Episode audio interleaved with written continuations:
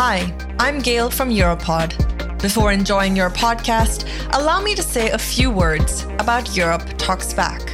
In the third season of Europe Talks Back, I want to uncover the topics that matter or should matter to all of us. From gender to bodies and sex, digital to migration and urban landscapes, and everything in between. Rather than focusing on macro-level policies, let's zoom in and talk to the brave activists and volunteers with lived experience who are working directly with marginalized communities to further equity, justice, and liberation for all.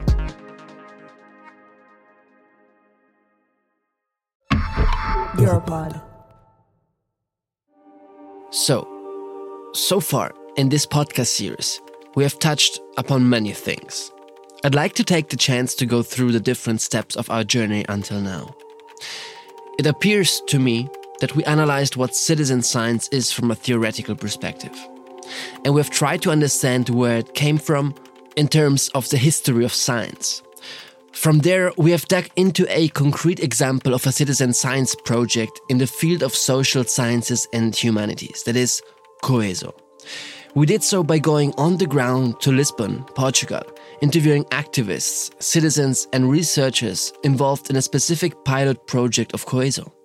And afterwards, we interviewed, from remote, other pilot projects part of COESO.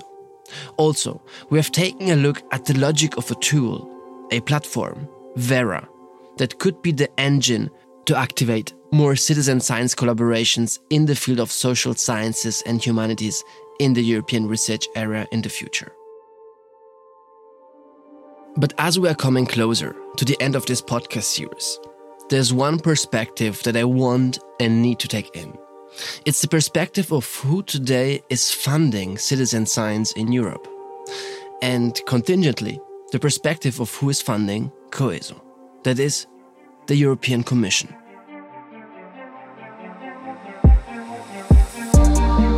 Exploring citizen science. Can research and society be reconnected? Episode 8. On Planet, European Commission. Thank you very much, Jorge, Daniel. Thank you again for inviting me. Good morning to everyone. The voice you heard, and you will listen to again in a moment, is the one of Michael Arntoft, who is the head of Unit 4 Open Science and Research Infrastructure within the DG for Research and Innovation of the European Commission.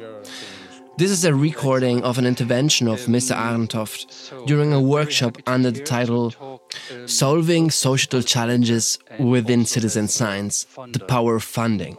The workshop was organized by COESO on January 25th, 2023. Excellent. So, very happy to be here to talk both as a policymaker and also as a funder of citizen engagement in research or citizen science or participatory research, as you said. Just as a reminder here, the COESO project is funded through a grant by the European Commission indeed. And also some context. Arntoft is going to talk about why the European Commission funds citizen science these days. So why are we doing this, both as a policymaker and as a funder? We're doing it because in our science and research policy, of course, excellence and impact is what it's all about. And we believe that in many cases, to include citizen societal engagement in the research process itself increases the excellence of the research outputs. We see a larger scope. Interestingly, Mr. Arntoft explains more in detail what he means by that. For instance, we see that through citizen science, you can both collect but also analyze a larger quantity of data. And so the complete quality of the data set that are underlying the research becomes indeed of higher quality. So all in all, more robustness of the research results, more rigor in the methodology is also important to work hand in hand, of course, with scientific practices.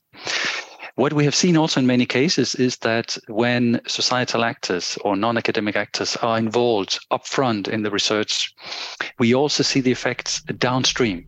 Downstream? I found the choice of words interesting. We see that in terms of quicker uptake of the innovations, because the needs of the end users, the values of societal actors, the expectations also from the research taking place is more closely aligned.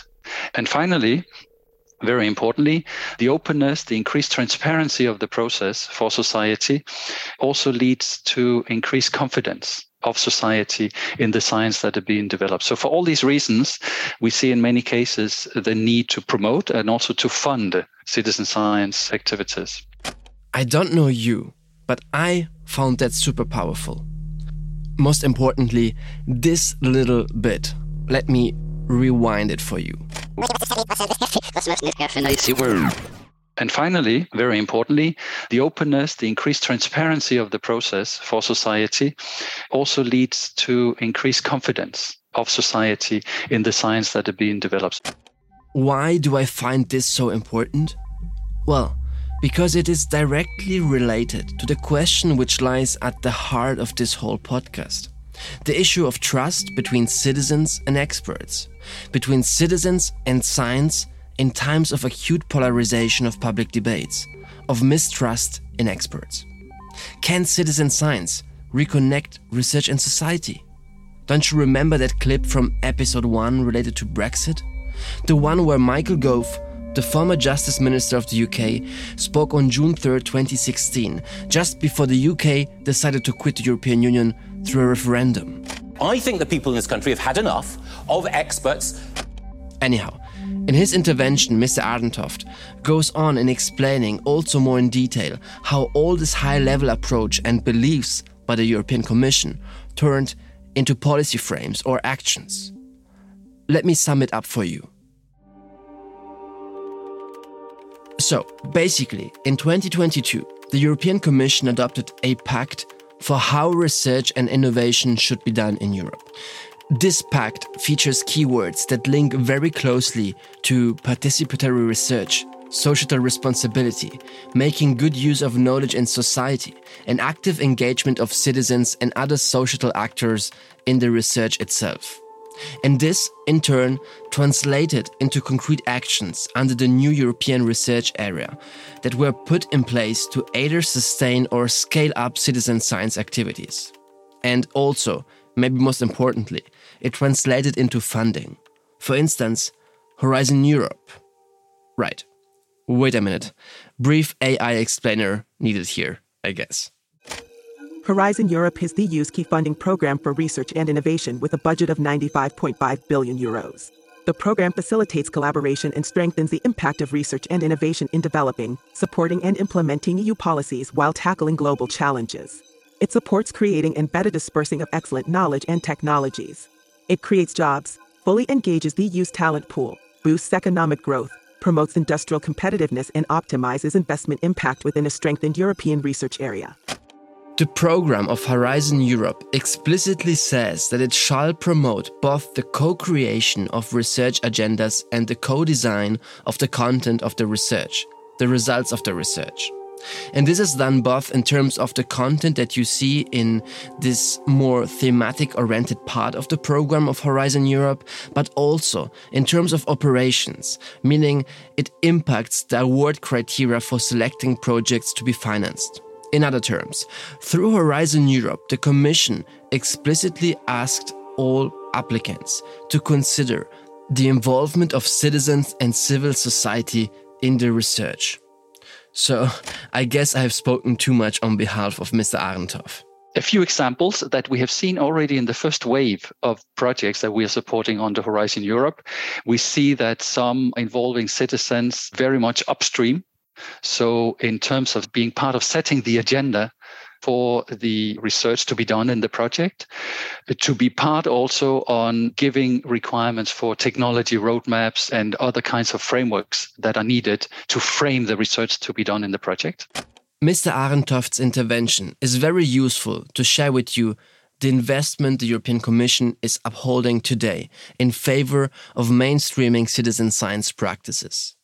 However, I wanted to know more about where this comes from. Meaning, how did citizen science appear on the strategy map of the European Commission in the first place. And to find this out, I had to look for someone else. Now, for once in this whole series, I think the best I can do is just share the full interview, edited here and there, of course, I had with the person I want to bring in right now into this podcast at this very moment. The name of this person is Colombe Warren. As a matter of fact, if you have followed me on this journey until now, I'm sure you will find this very interesting, even if it comes in the form of a direct interview.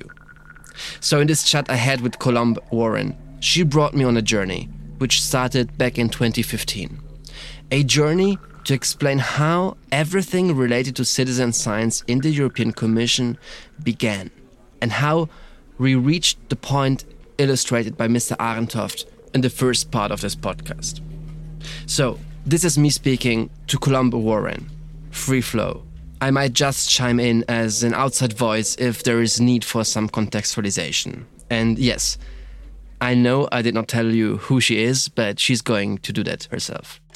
So let's start from, I asked you to introduce yourself. Who are you? What did you do in life? Your career trajectory, if you want, anything you want to share, I guess, which is relevant in your opinion. Okay. My name is Colombe Warren. I'm French by nationality, born in Mexico, and I think I lived in Brussels for the past 22 years. And my background, my university background is on political sciences and social sciences. I had a couple of different jobs in Brussels, including communication agency and also communications manager. And then I joined the Commission in 2011 in DG Research and Innovation. And as from 2015, I worked more specifically on citizen science project funded under the framework program Horizon 2020. And now on, I continue my journey at the Commission, and I'm most focused on biodiversity projects, but always with a little glance of citizen science. So do you remember the first time you met the notion of citizen science yourself? Absolutely. I remember perfectly well the first time this citizen science word crossed my professional life, let's put it that way. So first of all, I must say when Horizon 2022 began.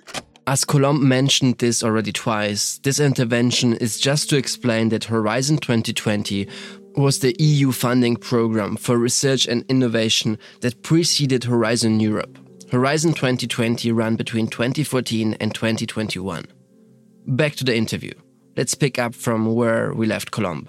So first of all, I must say when Horizon 2022 began, there was this very specific program called Science with and for Society. And within this very specific program, because it's cross-cutting inside all the programs that we have in research and innovation, there was a particular field which was public engagement. At that time, it was called that way. And this is something that I think as social scientists, I liked particularly.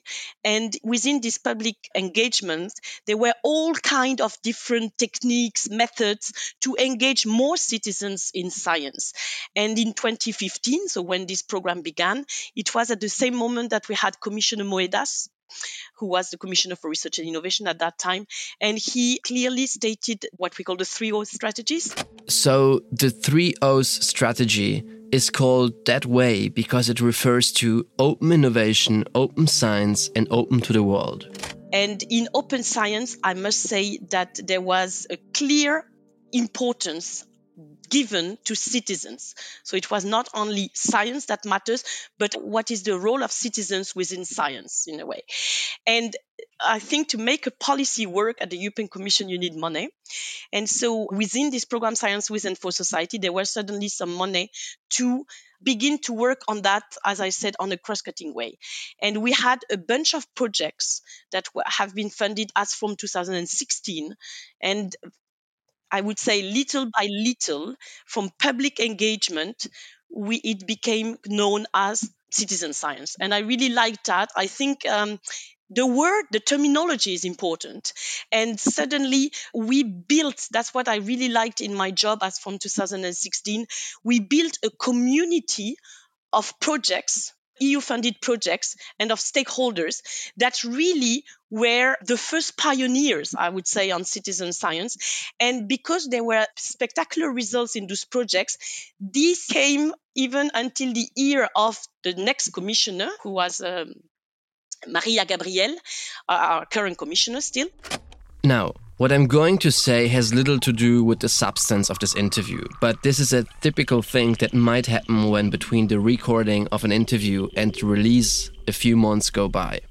What I wanted to say is that between the interview recorded with Colombe and the day of release of this podcast, Maria Gabriel left the European Commission, so she's no longer the commissioner responsible for research and innovation. Anyhow, it does not change anything in terms of reconstructing the past. So... And she suddenly realized that it is important not to work in silos and to have on the same path science and citizens. And that, I would say, for me, although it's about science and research and innovation, it's also linked to politics. There were a series of, I would say, tragic, not as tragic as the war we have now, but still concerned problems in Europe, which was the Brexit on one side, and also the fact that citizens were less and less trusting science and trusting politics. And for that, we thought that those projects could develop not only a better trust, but also some methodology about how to make them more active in science and to become more closer, I would say, to policymakers, which was not the case at that time. Wow. Okay. It's interesting because you mentioned some things that I mentioned in the podcast series in the previous episode. So the next question, I think you answered already a bit, but you mentioned there were political issues going on and this topic about people not trusting politicians and probably also experts to a certain extent anymore. So is this a really simple way of explaining how citizen science became a relevant concept inside the context of the European Commission, or is there anything we should add more specific? When we talk about research and innovation, most of the time, we talk about clear, prototypes. What is the European Commission funding in terms of health, in terms of IT, in terms of environment, of course. I mean, those are the key challenges that we are facing. But at the same time, we realize that we cannot have scientists working on one part and citizens just on the other part, and this mistrust that I mentioned before. About this specifically, sorry, when did this come up? When did this happen? But again, I think it's conjunctions of factors. It's not always one factor, but I think that the first factor was really the Brexit, that's for sure. And then the second factor was also, I would say, the rise of populist parties in some countries in Europe and in the European Union, definitely. And the fact that we are trying to bridge the gap between not only science and citizens, but also, as I said before, politics and citizens. And what happened to be that citizen science was strong still, I think, at the scientific level, but really small and I would say a bit working in a niche. And suddenly the policymakers decided, but the techniques, the methodology that citizen science have could help us to bridge the gap between these problems, between science and citizens and science and politics. So suddenly this aspect were brought to light, I would say, in a way. And what was very important at that time is that it's not enough to have money and to have budget to fund projects, but you need also a political will. And I would say that little by little, around 2020, we had 22 big projects, funded under citizen science in this program called Science with and for Society. So, as a matter of fact, this Science with and for Society program, which was a program within the broader Horizon 2020 framework program, is also how COESO got funded. It has, of course, as any other thing on the planet European Commission, an acronym, which is SWAFS, SWAFS. So, when later you will hear Colombe mentioning SWAFS, you know what that means. And little by little, those projects were more known, I would say, by policymakers, thanks to something that was happening in DG Research and Innovation called the Citizen Matrix, which was a network of people working on this engagement of citizens. And then this came to the cabinet of the commissioner, and she thought of it, that it was important to raise this point at a very important competitiveness council that took place in July 2019, where she circulated a fact sheet on citizen science that we drafted together with my colleague of DG Research at that time, explaining exactly what is citizen science, what is it good for, in general for research and innovation, but also in general for the European Commission, and with very short examples of some 6-7 projects out of the 22 that I mentioned before.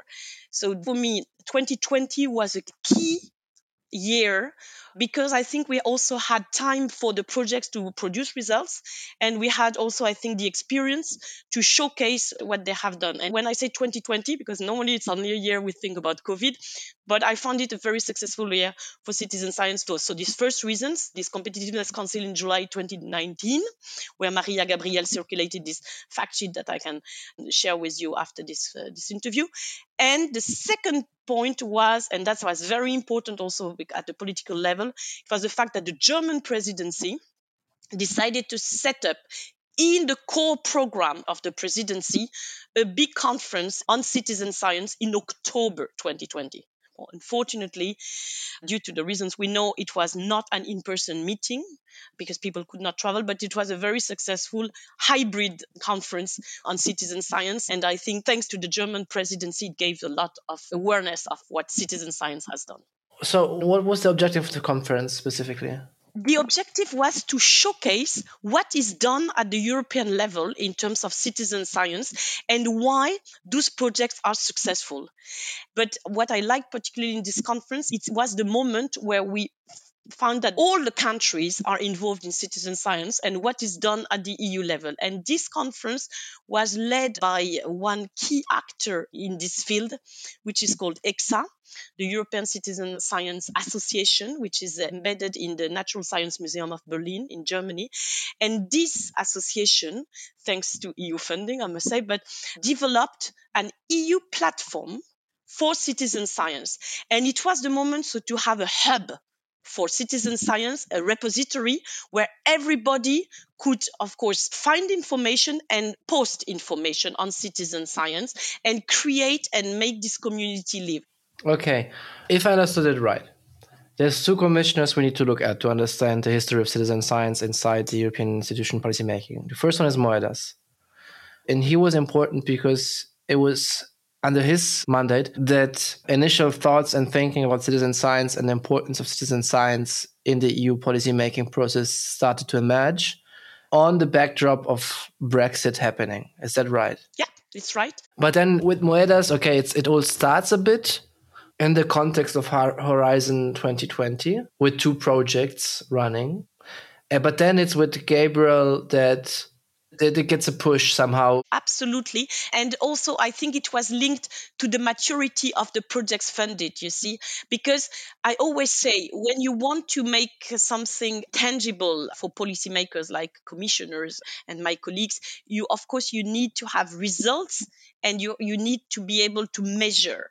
And you cannot have that if you don't have a maturity of your projects. There is something very important that happened under Maria Gabriel, and not only under Maria Gabriel, I would say under Ursula von der Leyen presidency of the Commission, and she's still here, of course, is the fact that these methodologies that are normally used under citizen science should be applied to the Commission in general.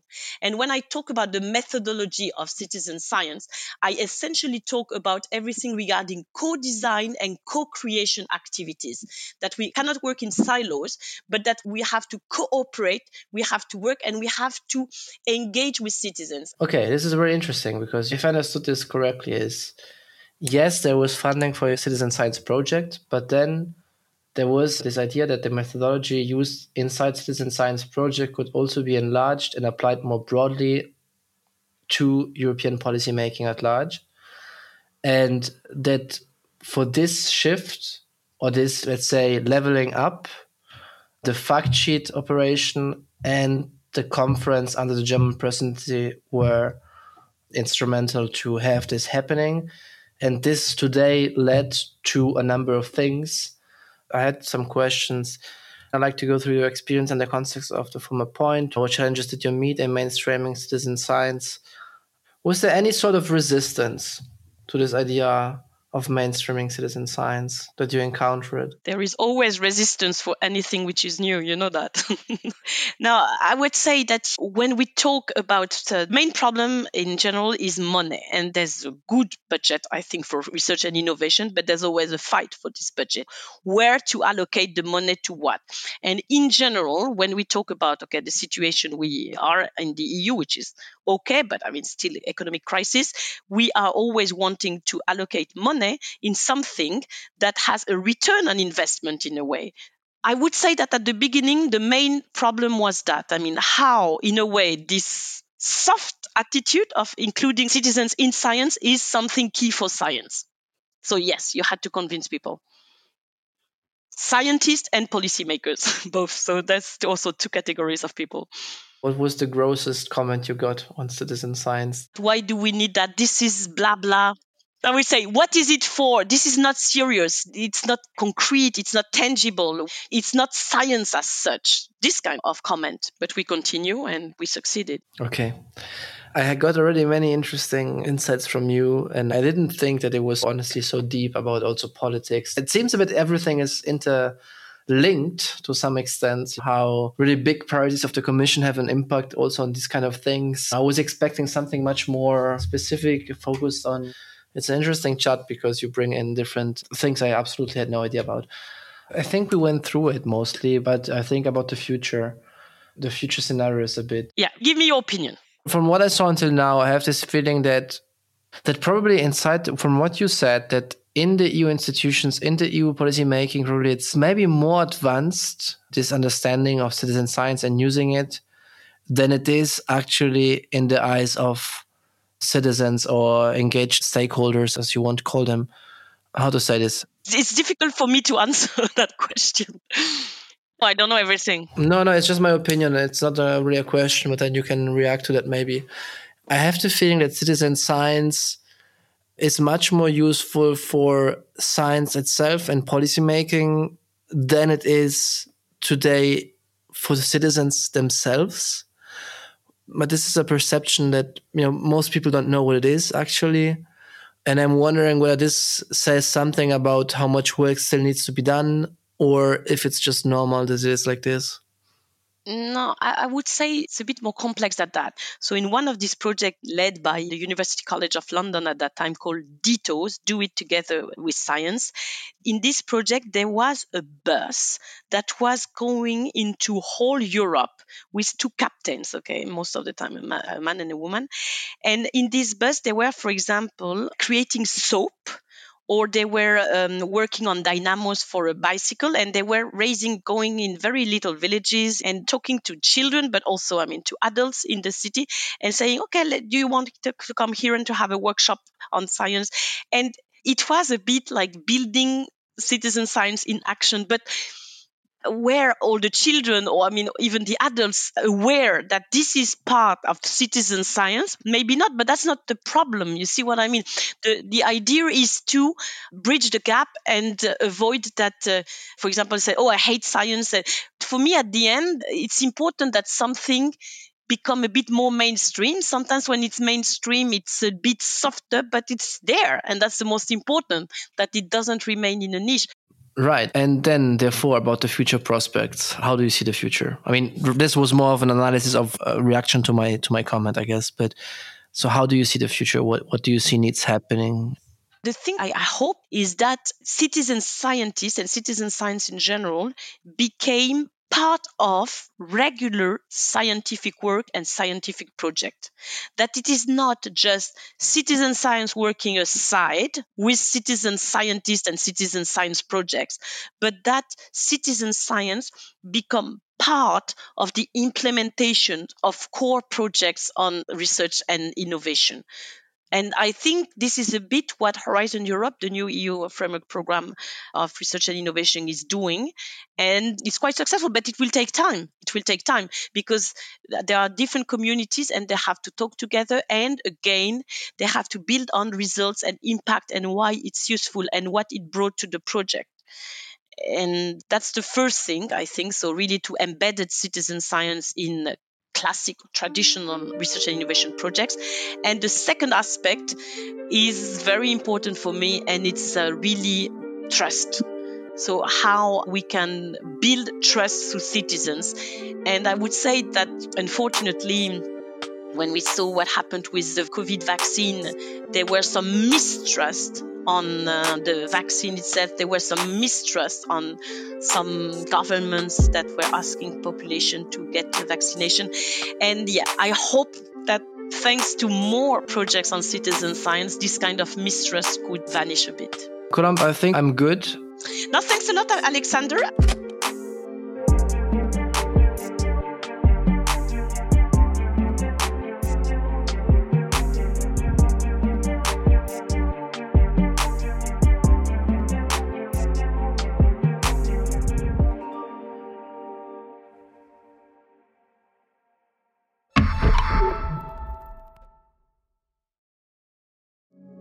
Do you want to hear more podcasts that get to the bottom of things that stand out in the ambient noise?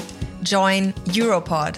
Subscribe on Apple Podcasts, Spotify, and our newsletter. Follow us on LinkedIn, Twitter, and Instagram. Discover our brand new website at www.europod.eu and join us in our fight. Europod. Clear the noise. Start to listen.